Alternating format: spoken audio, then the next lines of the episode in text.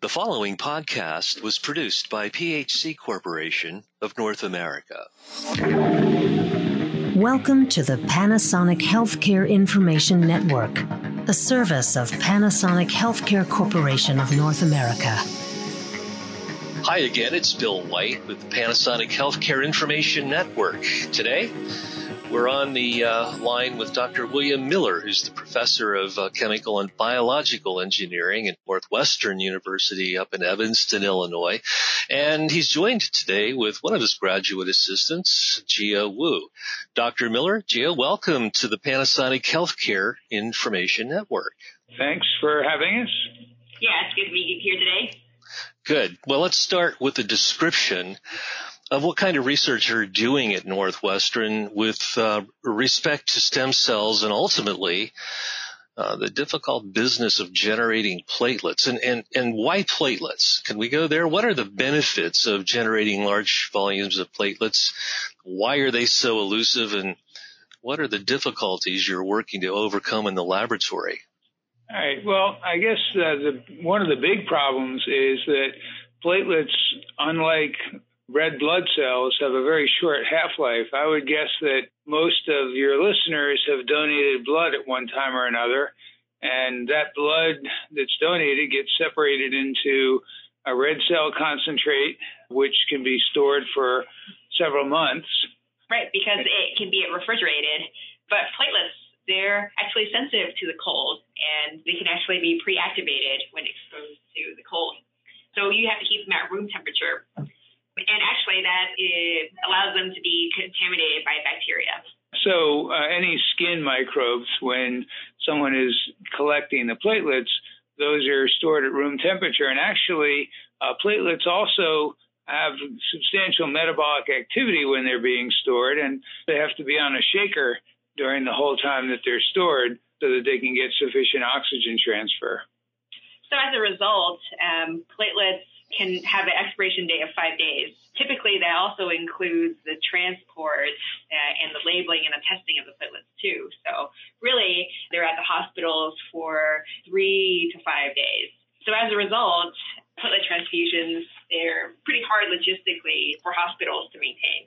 And one of the things we do some of our research with expired platelets, and uh, basically at that five day point when it hits midnight, we actually can then do some experiments with those platelets. They're actually probably still okay to use, but because of the worry of contamination, they're not used. And uh, hospitals then have to waste a lot of money in paying for those because many of the platelets that are obtained from donors these days are not obtained from your normal blood donation, where you might be able to collect a unit of platelets by combining what's known as the Buffy coat or the white cell fraction, anywhere from four to eight different donations, so a mixture of different blood donors. And to get around that, most blood donation companies now work with apheresis platelets, where a donor is hooked up to a blood machine for about two and a half hours while their blood circulates through and the platelets are recorded. So, as you might guess, there can often be a limitation in the numbers of donors available. If there's a run on platelets, there can be a problem there. So, there's a lot of interest in having an alternative supply of platelets from those derived from donors. Okay, so we've got a, a, product that's got a relatively short uh, half-life. It, it's uh, something that we need. It's difficult to manage. It's prone to contamination issues, and that takes us to the whole business of stem cell research and what you're doing there. There appear to be many environmental and even physical factors that impact how stem cells behave in, in vitro and how you can steer them to evolve a certain way. Can you describe these factors articulate a little bit more on what you're doing with the stem cells? Yeah, let me just step back a little bit. So, uh, sometime, geez, I guess about 35 years ago or more when I started my PhD research, uh, getting into uh, animal cell culture when animal cells were really just beginning to be used to generate monoclonal antibodies. The research that eventually led to the production of many of the therapeutic antibodies that are currently on the market and some of the largest selling pharmaceutical products really became clear early on that animal cells are very sensitive to the culture environment that they're grown in. And those factors range from things like nutrient concentrations, oxygen level, pH, uh, ammonia buildup of metabolic byproducts, a whole host of different factors that influence the rate of growth, the rate of production of the monoclonal antibody, and also its glycosylation, which influences the effectiveness and the immune response for the different molecules. So all those things carry through. And when you get to the point of looking at stem cells or other primary cells, it also turns out that the differentiation, not only the growth rate, but the differentiation rate into different lineages is also very highly sensitive to the culture environment. And one of the areas that we've explored over some time is oxygen levels. And if you look at the megakaryocyte lineage, we showed that early on, if you keep the oxygen level and pH at relatively low values, like they might be away from the blood vessels in the bone marrow, you can slow down the differentiation and uh, cause them to proliferate more extensively. But if you go to levels of oxygen or pH that are even higher than you might find in the blood, you can very rapidly accelerate the differentiation. And it's interesting because it seems to be physiologically relevant because a platelet is useless if it's not in the blood because it can't crawl around in your body. So if they're not generated when the oxygen and pH are around the level they would be in the blood, then they're useless. For my particular project, I'm trying to differentiate uh, hematopoietic stem and progenitor cells from umbilical cord blood into megakaryocytes and then generate platelets from them. And actually, oxygen tension is one of my most important variables I'm playing around with. And I've noticed that if I change the oxygen tension from 5% to 20% at a certain stage, I get four times less megakaryocytes and as a result get far less reduced platelet output.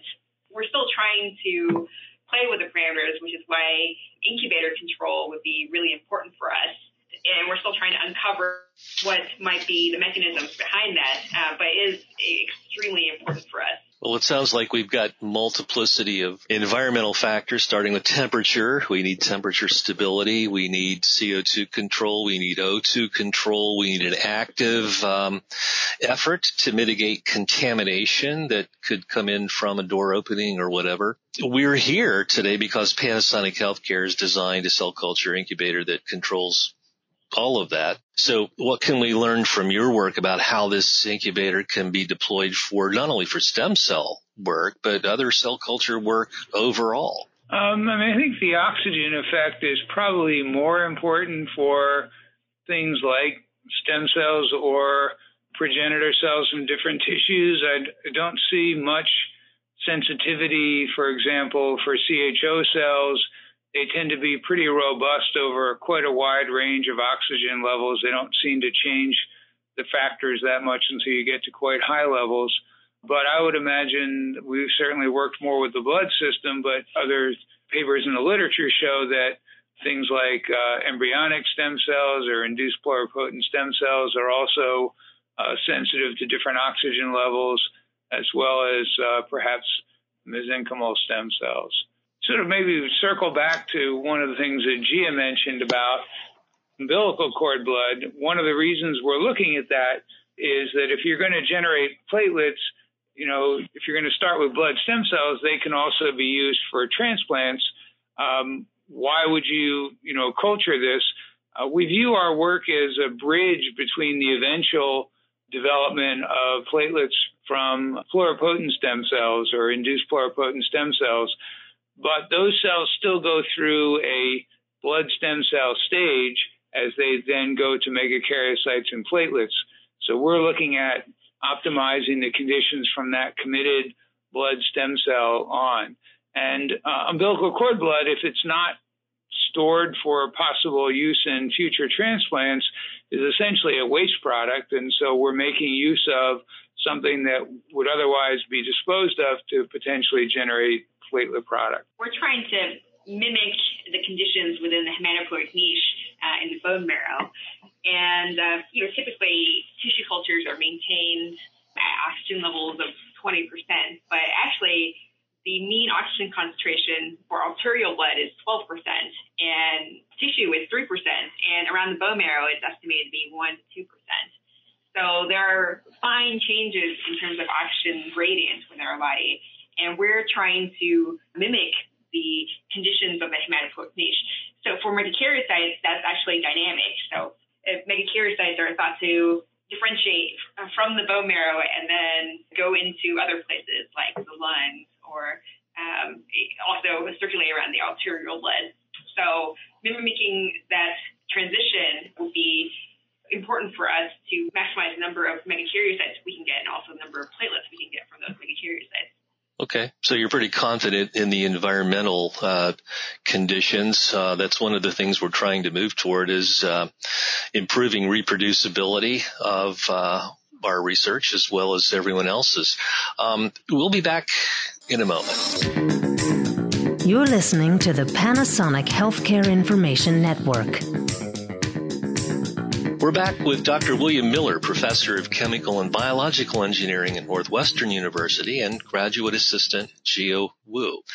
Can we talk for just one moment about the concept of shear and the type of cell culture apparatus that you are using in your work? Yeah, well, actually, one of the things that's really important in uh, megakaryocytes is that shear forces actually enhance the extension of proplatelets that are extensions off of the cell body and the release of what we call platelet-like particles until you can test that they're actually working in an animal model, but you can call them platelets.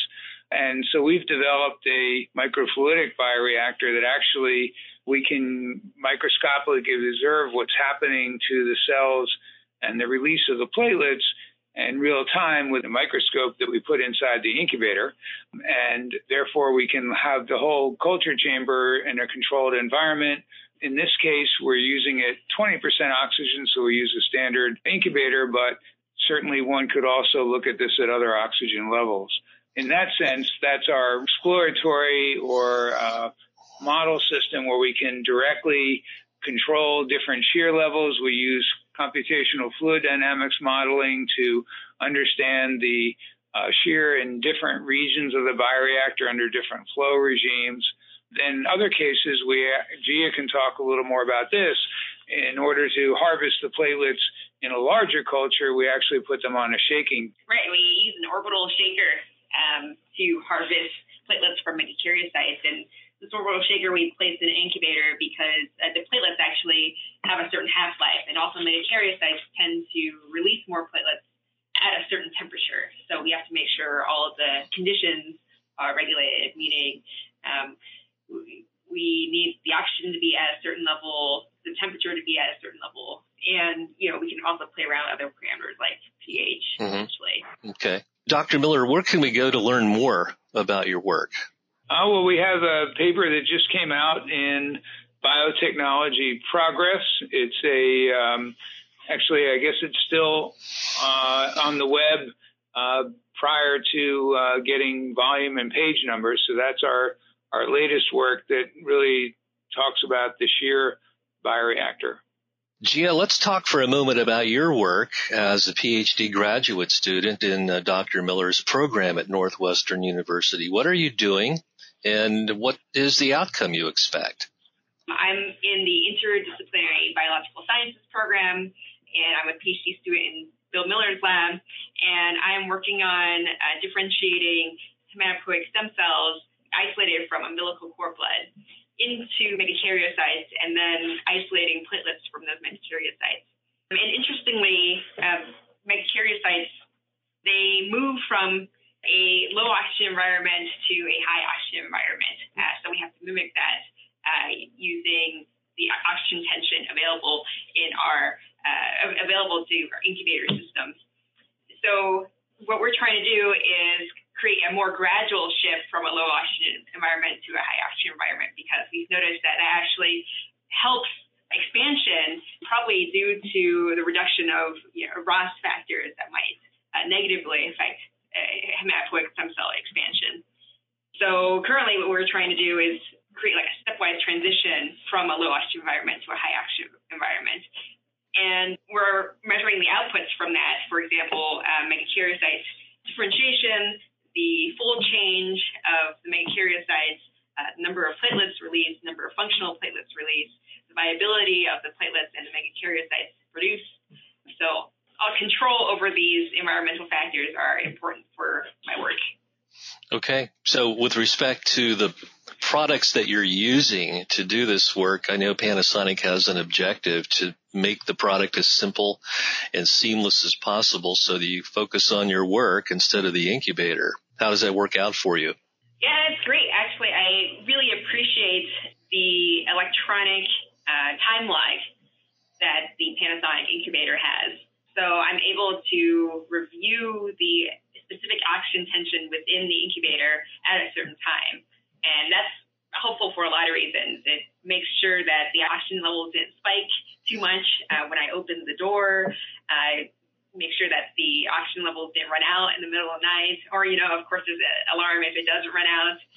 And it allows me to do these more gradual transitions and record uh, in a quantitative manner the step-like transitions that I'm trying to induce with the incubator. So you're getting the conditions you want and the information you need when you need it. Yeah, that's correct. How about your experience with contamination control in the Panasonic cell culture incubator? Well, I think the Panasonic incubator seems to be better designed than the previous incubators that we had, um, in that the each individual shelf has its own door, um, such that you know, when we open the main door and somebody goes to grab cells from another shelf, the other shelves aren't necessarily contaminated. We've been talking to Dr. William Miller, the professor of chemical and biological engineering at Northwestern University in Evanston, Illinois, and with graduate assistant, PhD candidate Jia Wu, who has hands-on experience with uh, all of this research. Jia, Dr. Miller, thanks for being with us today. You're very welcome. Thank you. Thank you. You've been listening to the Panasonic Healthcare Information Network, a service of Panasonic Healthcare Corporation of North America, serving life science, pharmaceutical, clinical, and biotechnology markets for over 50 years.